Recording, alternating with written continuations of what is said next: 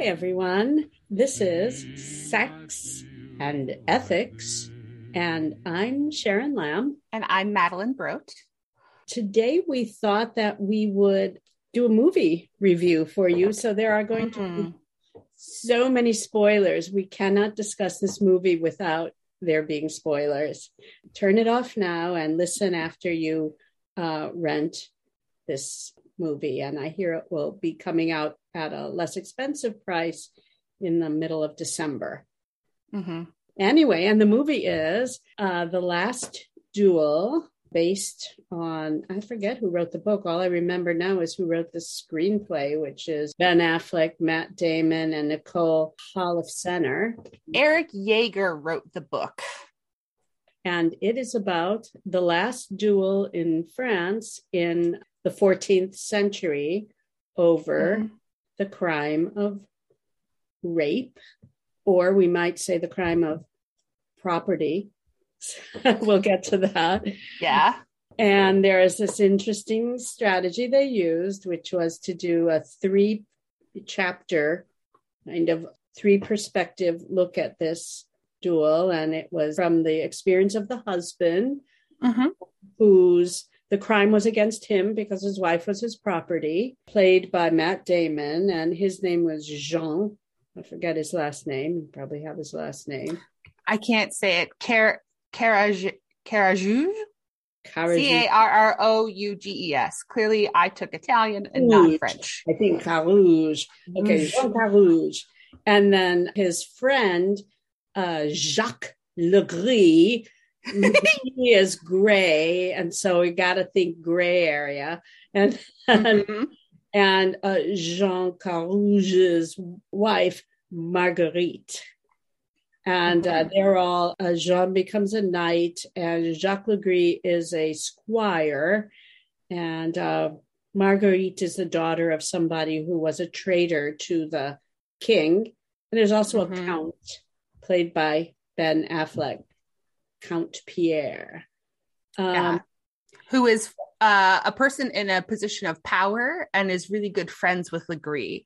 Do we see lots of scenes in the movie of them having a carousing time together, engaging in sex with sex workers at multiple points in the same room together? Their butts. you mean that uh, that little porn, that Game of Thrones porn scene? Yeah. There were multiple of them but the there was one that was a, a, a larger showpiece in the film. Right right right. And i guess we'll start with just the funny stuff first i think and just sort of we you just just to get it out of the way what was that mullet hairdo on Matt? Oh, it was so bad.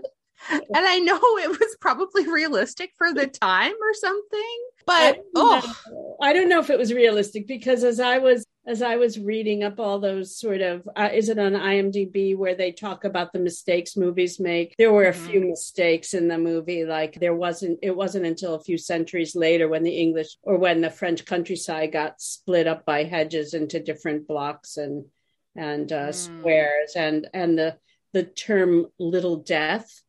for orgasm wasn't actually used during that time period. I don't know when it was, but it was a nice addition. Yeah. I think uh, interestingly, the fact that that an orgasm was used as evidence in this case was also kind of funny for me, given our current context. It was just like, oh, in in most of our current zeitgeist, like men don't care about women's orgasms, but now there's here a focus on it. It, it was it was odd. I had some dark chuckles to that. Right. Well, if you believe that an orgasm is what's required to produce a baby, and there was some senator who said that a few years yes. back, remember? yeah, like that's what sex education is like in the US. Mm-hmm. senator believed that you can't get pregnant unless a woman has, you know, an orgasm. I mean, that's why it was important to them then, because it's it would produce an heir and that was a bit of tricky doing for the women, sort of who whatever woman just said, you know, I can't get pregnant unless I have an orgasm. Yes. and then oh the rumor gosh. took off. oh gosh. Well, so the Game of Thrones mullet, softcore porn. We cannot and... forget about Ben Affleck hair dyeing choice. it's not a good shade of blonde, I think, for his complexion. no, and I have to think that was a little nod to Game of Thrones too, when the boy king had ah. super blonde hair too. Yes, Joffrey. did you feel like that these were, you know, two guys, two friends who watched Game of Thrones and thought it was awesome and said, "We got to do this," and then they happened to find a, you know, pretty good book to apply it to? I think that's really likely. It definitely, this whole film seems like rape from a man's perspective. Full stop. Romance. There's such a genre. Rape from a man's perspective. Sorry, oh, I was not enunciating enough. no novels. Please knock on wood. Let that not be a genre of thing. but well, wait, wait, it, it, it, I mean, that is what it's supposed to be. It is supposed to be what was the man's perspective, what was the husband's perspective, who mm. believed there was a rape, what was I, I, think the interesting one is the second perspective of uh, of Legris, uh, Jacques Legris, um, whether uh, where it it it indicates, I think that he doesn't believe it's a rape, but yeah, maybe that's something really interesting to talk about. And then, of course, it's a rape from the woman's perspective. But I don't even feel like that.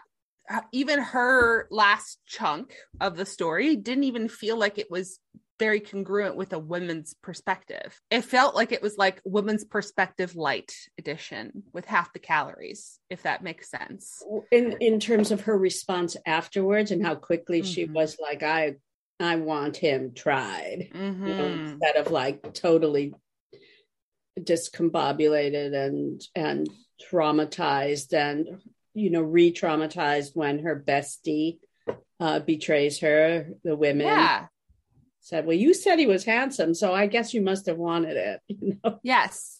There's no consideration or back and forth about some of the choice points she has because Legris ends his rape of her by saying, like, don't tell this to anyone, your husband will kill you. And we see him getting close to that in her perspective when where it shows that Matt Damon has his hand around her throat, asking her, Are you telling me the truth? Which is a way that lots of women die. Right. And which wasn't in his rendition of it. Uh, exactly. happened. When you watch his rendition, they're a happily married couple making their way, and he's a very sensitive lover and asks mm-hmm. her if she's had her little death to have to have you had a little death so that there was this a productive session mm-hmm.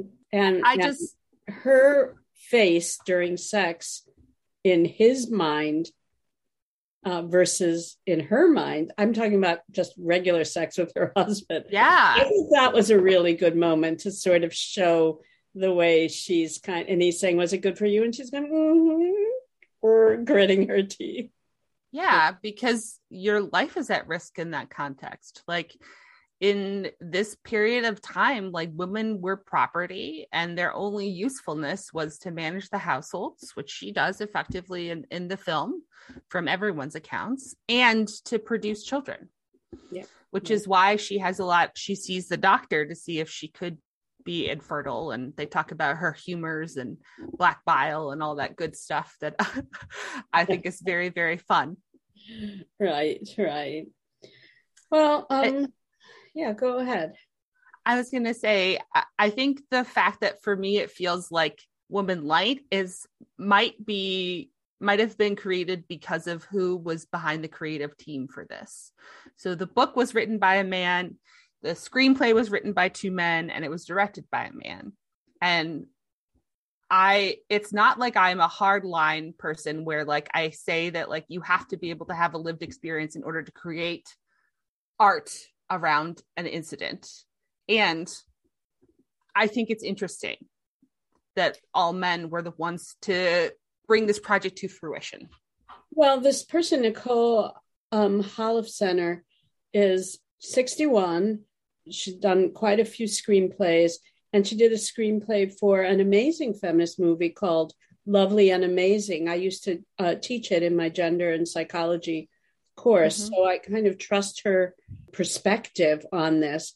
But in my mind, I'm imagining her in these meetings with these two enthusiastic, famous men and you know she's not going to get her way on everything so she's mm-hmm. you know what it's like to be collaborating with some men on a project you give in we're you know we're collaborators right and so you give in a little bit and mm-hmm. some but i think she had her way in the women's with uh, you know a few things in the women's point of view i really yeah. i really like the comparison of the little things like the kicking off of the shoes versus oh. using her shoes Yes. Or the way that Legris picked up the prostitute in the same way that he, he like picked her up and said, like, if you run, I'm just going to chase you. And he does almost the exact same thing in both of the stories. But yeah, yeah. where he is and immediately what happens before that totally changes this from something that's like flirty or amusing into something much more sinister. And you can see that when he talks to Ben Affleck and he says like she she invited me or something. She made the customary protest but she was a lady. It was not against her will. Well, when she's running up the stairs in his version, she's like inviting him to follow her and she kicks off her shoes. Yes. And when when she's running up in in her version, she's desperately trying to get away from him and her shoes fall off as she's tripping off the stairs. And you mm-hmm. might wonder how could their views be so different in this way and this is the part that this is the part that bothers me about the movie and that's that it's the misunderstanding hypothesis and yes. the research shows that men who rape aren't actually misunderstanding the cues the woman mm-hmm. is giving they're disregarding them and so his whole point of view and that's why his is the most troubling is and you know, I don't know whose perspective it is. Is it in his memory that he was seeing that and he's transformed it? Because I think at the time of that, he knew he was taking advantage of her or convincing himself. Like if we take a, a, Supreme Court Justice Kavanaugh, in his memory, we were just a bunch of kids goofing around. At the time when he was holding down, you know, a, a another a teenage girl in a bathing suit, you know, and and her face looked terrified. I think he just disregarded it. I don't think he knew, you know, he was thinking, oh, she's protesting, you know, uh, yeah, as a flirtation. But I understand. So that's why I wish with the second story they had, it had been, and much later, this was his version. Instead, it showed it like his version at the time, which is, yeah, that's my and main protest about that. I agree with you. I think there's a lot of ways that it was clear that Legris was focusing on his own experience and kind of blocking out whatever was happening with her. You know, he was clearly paying attention to the pleasure he was experiencing and less about like how he was creating this situation. Like, I don't think that he has ever, it seems like his reputation as being like a Lothario, like was gossiped about, allows him to believe that whatever he does is is uh, going to be positively received by women, and he just never questions that. Mm. And the fact that you can not question that as someone is underneath you struggling and crying is yeah. there's no way that can be a miscommunication uh, well, maybe well maybe that's what they wanted to be the point of the movie to have people asking, did he know what he was doing or not at the time? And to me, that's what makes this movie. What's the word I want to? It's not regressive. It's just like where have you been for the last 20 years? We've had plenty of good movies about this. We've had plenty of talk about this. Why are you presenting this like it's a new story? We've resolved this question we know that it's you know that there wasn't consent. why are you bringing this up we know that you need consent and you need to not assume so if that's the point of their movie it's like you've been in a bubble this is an old fashioned movie it's something i would imagine in the 40s or 50s that raise the question. Mm-hmm. We're beyond that in our rape discussions. And then I think, or maybe we're not, we have to keep having that same discussion over and over. He's just a poor kid who thought she was flirting with him. Yeah. I want us to be better than that. And, you know, after I watched the movie, I looked up some reviews. And the way that reviewers are putting or framing it is i think part of what the problem is like in the new york times um Manohla. Dar- Manohla Dargis wrote a review that was really surprising to me. It sounds like you read it as well, Sharon. Yeah, I read that one too. So the first sentence I think is really striking. So it's no surprise that Ridley Scott, who's made his share of swaggering manly epics, has directed what may be the biggest big screen's first medieval feminist revenge saga. There's no revenge here. Feminist. What is happening? What is happening? This is a Her feminist justice saga. on-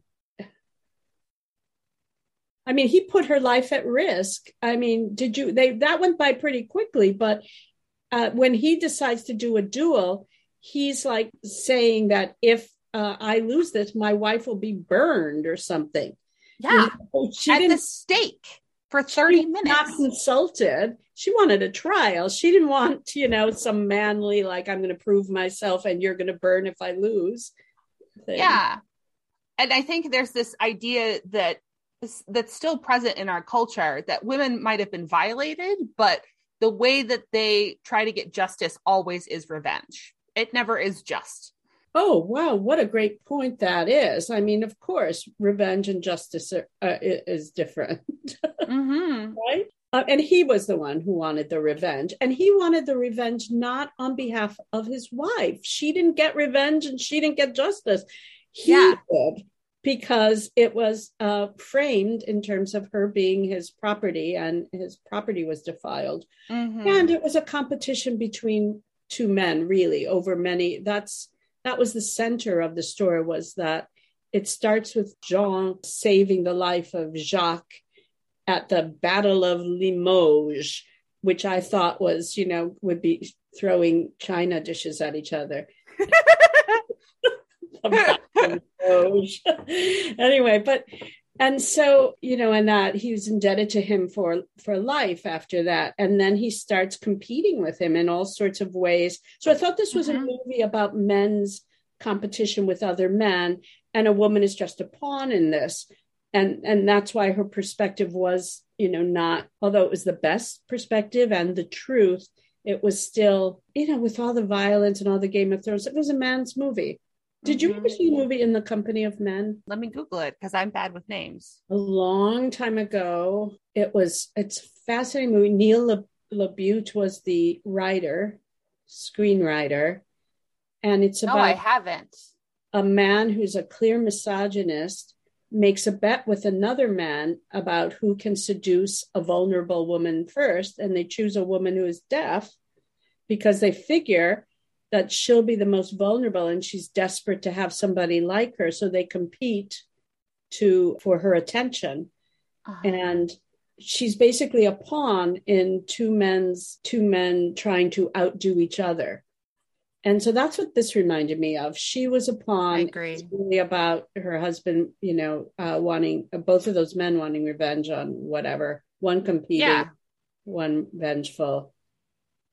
Ugh, right because in uh Carrouges's understanding like Legris has beaten him out of glory in the battle that they fought together. He's beaten him out of property that he should he should have quote unquote gotten as part of marrying Marguerite. Yeah her daughter. Um uh, uh, like a plot of land that apparently is very profitable. He is able to curry more favor with like elders and stuff like that. And so he is able to have greater access to money. And so in some ways it just feels like you know this is just another chapter in their rivalry. Yeah, yeah. But I do have to say, I thought, I mean, we might disagree on that. I thought that her rape was treated, that there was no question at all that she did not want this to happen and that it was horrible for in her. her part i agree Um, and, uh, and it wasn't uh, sexy like so oh many no have done with This- rapes in the past, right? these are quite distressing rape scenes i they'll sit with me for a while because of how they were chosen to be shot like and what they focused on so mm. like for me when they were doing so we see the rape a couple different times just two times. We don't see it from the husband's perspective. yeah right? he just hears about it but when Legris is is having sex with her, as he believes, like consensually, it focuses on him, and you see both of their bodies, and you see her, him, like physically moving her, and her moving back in response or something like that, even as he's holding her down. But when she's raped in her part, we don't see him doing stuff as much. It focuses on her face. Yeah, yeah and I think sh- this actress should really be lauded for the way that she chose to act in this role because I think she oh, did a Jodie really good Comer. job.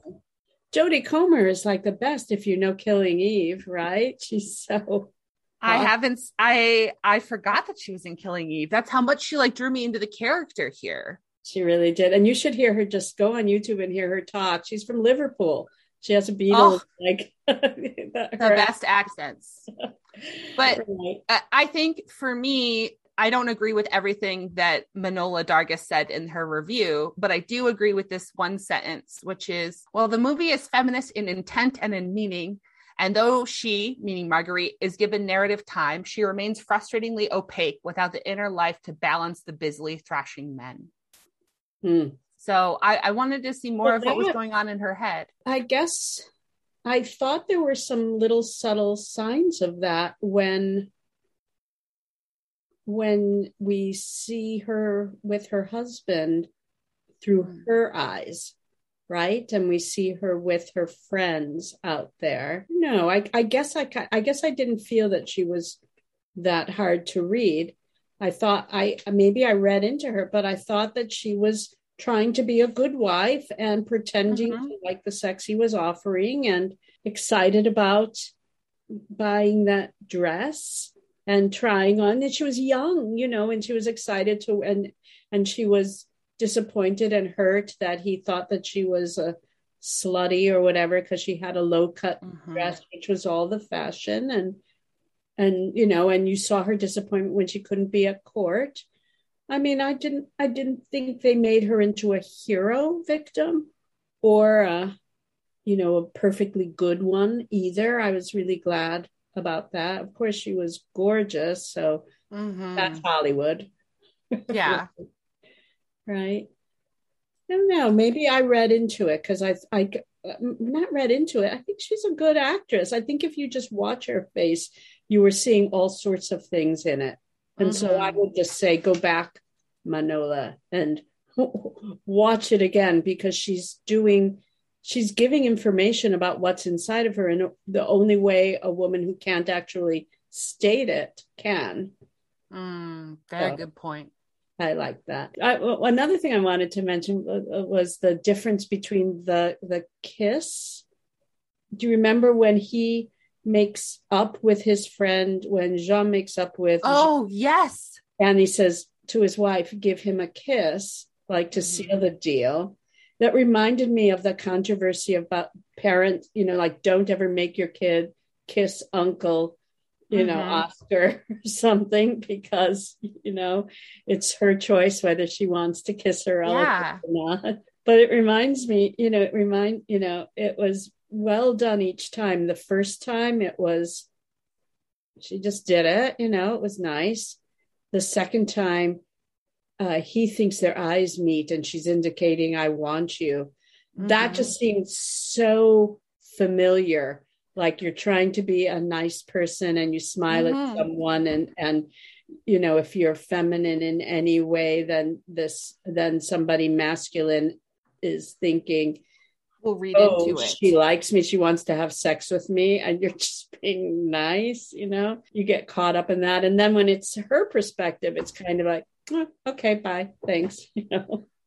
Well, I think there's some additional scenes that become after it that I also think are really interesting in each one of those scenes. In the first one, it was really clear that like he was initiating the kiss for her, so it was entirely his idea. When we go to the second scene, Legris perceives that her smiling at him while dancing means that she's still like lusting after him, which is delusional. Uh, I think, given what she says in her scene, which is like, as she's dancing, she's telling her husband, like, honey catches more flies than vinegar. Don't be such an asshole to him.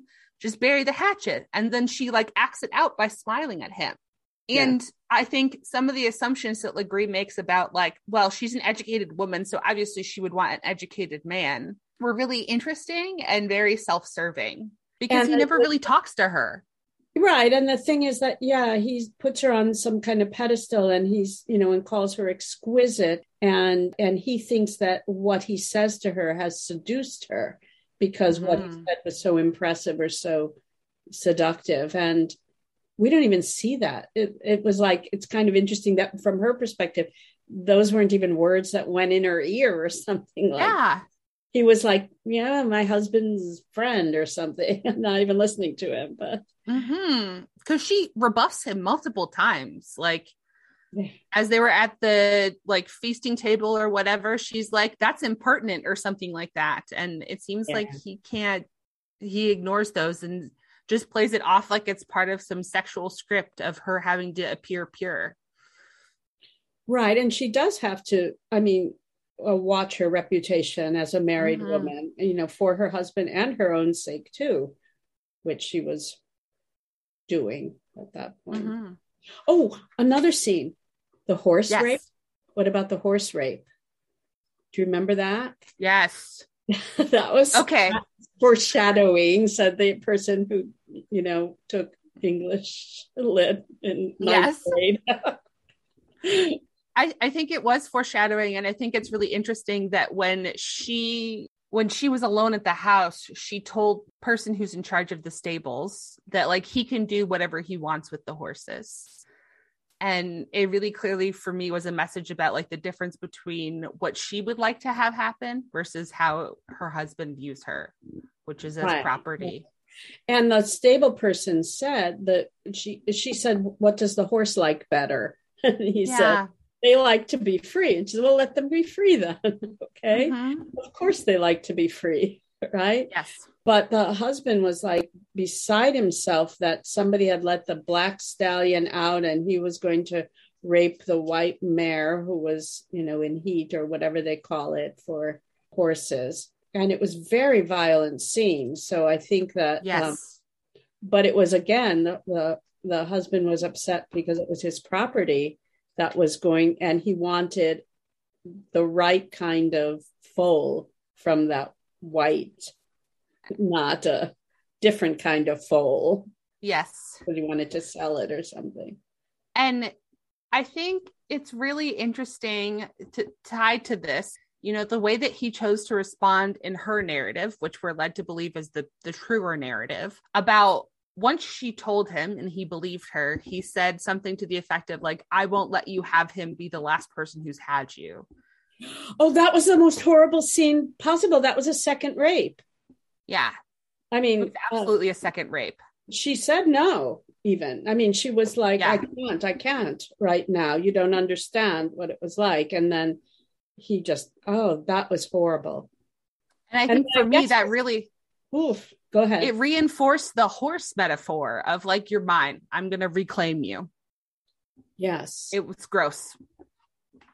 And that little blonde child at the end, are we supposed to be happy that it's probably Jean's child instead of Jacques since he was so dark and black haired and I mean, I, I wish I, I, wish they had made the child just look more neutral, but it's kind of like, are we supposed to be happy? Oh, phew! It's like she she doesn't have to. Well, maybe it is. She doesn't have to see her her first rapist's face in the child, but her husband was a rapist too. I mean, yeah, I think at the end we're supposed to be happy that both of them are dead because the of the postscript at the end of the film was like, eventually her husband died, and oh my gosh, not the plague the Inquisition. Yeah, three years later.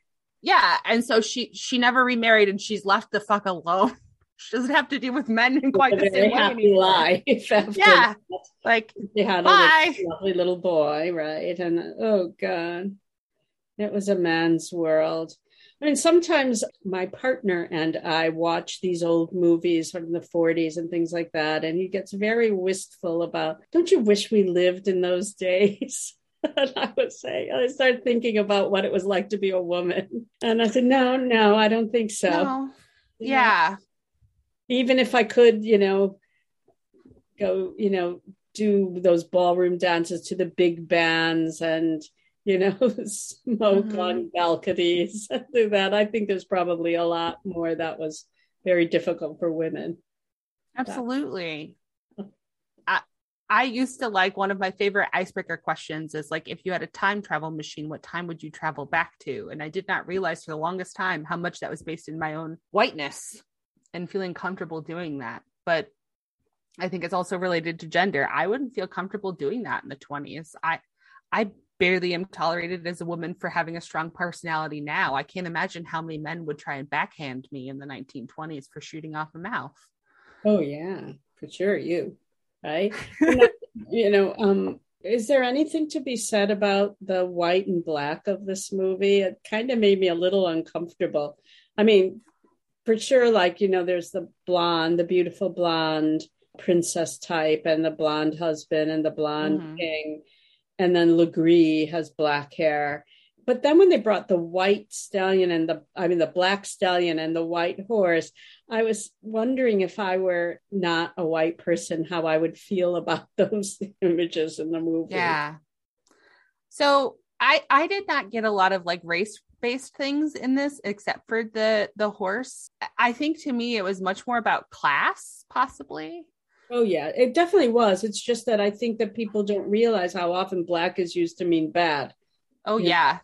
Know? And what I that agree. does for a race. I don't think they meant anything about race, but yeah. Yeah. It was about class and it was about gender and it was about men's competition with men. Yeah. I think at the end, there was also some mentions of religion because it was interesting for me the conversation that Legris had with, I guess, one of the questioners who said, like, yeah, if you claim the clergy, you can essentially get off because you can't kill priests. And I was really struck by that because I think in some ways there's a lot of like direct parallels to if you're a celebrity or if you have money, you can claim this and get away with it. And I was disappointed that it was such a passing moment in the movie because I think that could have been like stretched out a little bit to make its allegory more clear. Well, I and I think that also goes to show that either he thought I'm not going to get killed in this because I'm the better, you know, whatever dueler, or he really didn't believe it was rape. And remember, right before he's about to be killed at the end of the duel, they say confess I don't know if it means it, it, he's still going to kill him, but he says confess because if he confesses mm-hmm. and he did something wrong, he can go to heaven, I guess. But he won't. He said, I did not, I did not rape that person or whatever. He said, your wife. Mm-hmm. He really believed he didn't do it. And where does that leave us? Does that do does that leave us with Kavanaugh really believes he didn't do it? That Weinstein really believes that all those women didn't, that Bill Cosby really believes that those women wanted to be drugged. Where does that leave us when this is representative of our times right now? Or is it just male pride that you are never going to get them to ever admit that they did it on purpose? yeah, I think it's unfortunately probably more the latter because for me, in this a relevant example from the movie would be when Ben Affleck I keep forgetting his character's name, um, talks to Legris and says, You will never ever say that you had sex with her outside of this room and not in front of me. You will have to deny, deny, deny. And I was like, man, Ben Affleck's like taking the place of Olivia Pope, the fixer in this scene. Like, just pretend that you never even like touched her. And, yeah. You know, it, it prevents her from even being seen as credible. Olivia Pope? Um, she's a fixer from Scandal. Oh, oh, I didn't watch that one. Anyway, Ben Affleck plays the clout, the Count Pierre d'Alençon. Mm-hmm. Pierre. We'll call. One last sort of reference. I think that I think that in our last bit, where you come down on the side that they're trying to say that no matter what, he he's going to deny it and mm-hmm. I'm coming down on the side saying, I think the people who wrote the script and the book and made the movie want us to believe he really doesn't think he raped her. Um, And I don't think that's very common. I think that it's more that he knows it and he's lying. So Yeah. that's for me the trouble with it. And the reason why I think that is because he is about to be killed and he will go to hell and not heaven if he did. So it shows that, you know, when he says at the Hmm. very end, I didn't do it, I think that the movie comes down on the side of he doesn't believe he raped her. He was in his own head. But I don't think that's the case for the typical get a girl drunk and rape them scene in college or yeah, I just don't think that these guys who are coming up to public trials and saying, I thought she wanted it. I don't think that's what I think they're lying. Yeah. I think they're lying both to themselves and to the public. And I also wonder memory is not like a computer hard drive. We know that as psychologists, that every time you go back and access a memory, it changes it in some way. And I wonder how much oh, time and repeating this memory over and over again over the course of time is part of the way that men can lie to themselves in these situations. So, like, That's Legris, Legris probably the first time after he did it was like, oh, you know, that was consensual. And I remember some of these like weird things. And then he talked about it again with the count, and maybe he remembered a little less and changed it a little bit more. And then probably honestly, because of the how long it takes to travel places, weeks, maybe months later, they're having they're having this trial in front of the king. And I bet you he's deleted or misremembered or altered that memory in some other kind of way so that he believes he's telling the truth, even though a past version of him knew that wasn't true. And mm. I wonder how much that happens for people who do this. That they start to, over time, tell themselves a different story that changes the memory itself. Yeah, I do wonder about that.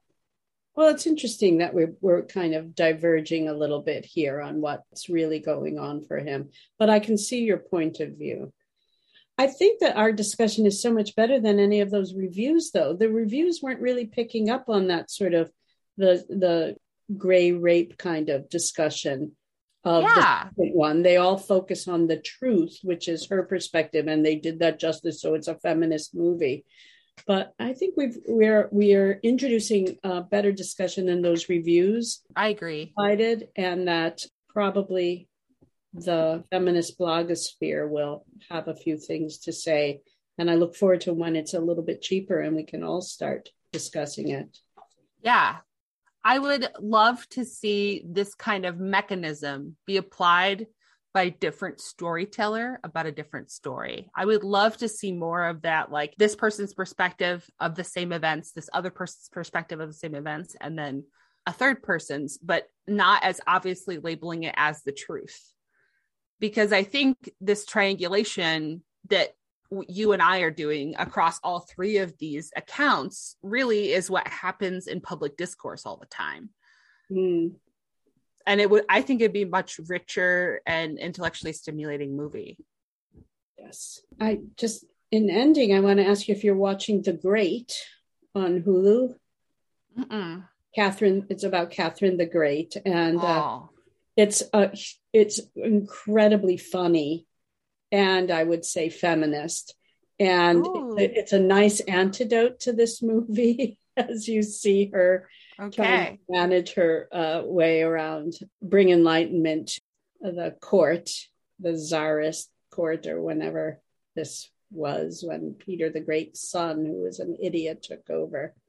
Yeah. Anyway, I think great. all of these like royalty movies are so fascinating because it positions you in a place of great power and privilege that and ignores a lot of the the things that folks had to do. It's a fun kind of make believe to put yourself in in in the positions of a royalty.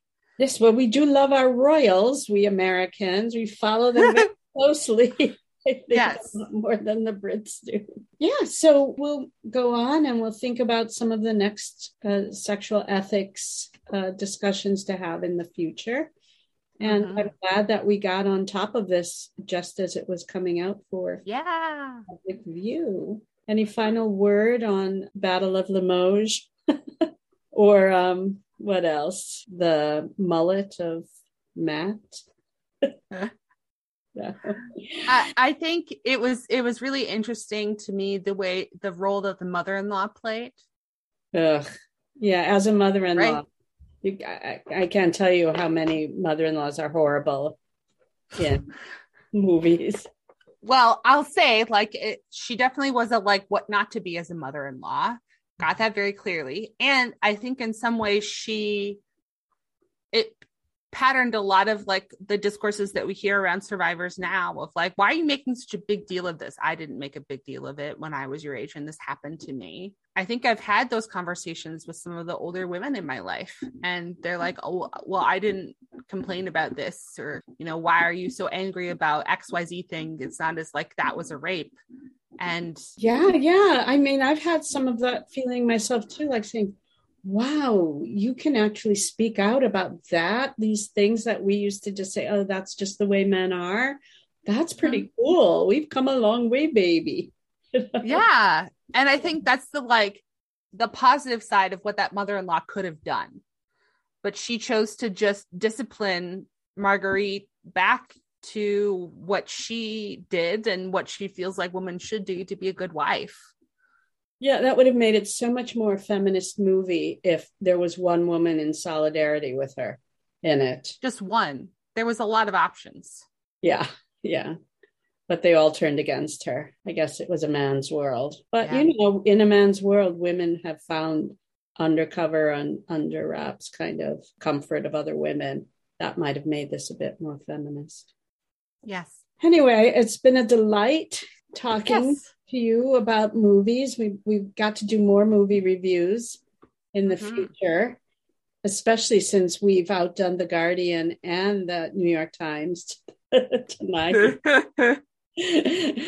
and um, it's time to thank our um, our uh, uh, helpmate Dan Torres, who edits and gets our um, podcast up and running for us. Anybody else you'd like to thank today? Uh, no, just Dan. I thank you. I think for all the. I'm very grateful to be working with you, Madeline, on same here, on, on you know, and and all of your expertise on and compassion for uh, rape victims in your um, dissertation work and in your clinical work and in your teaching now.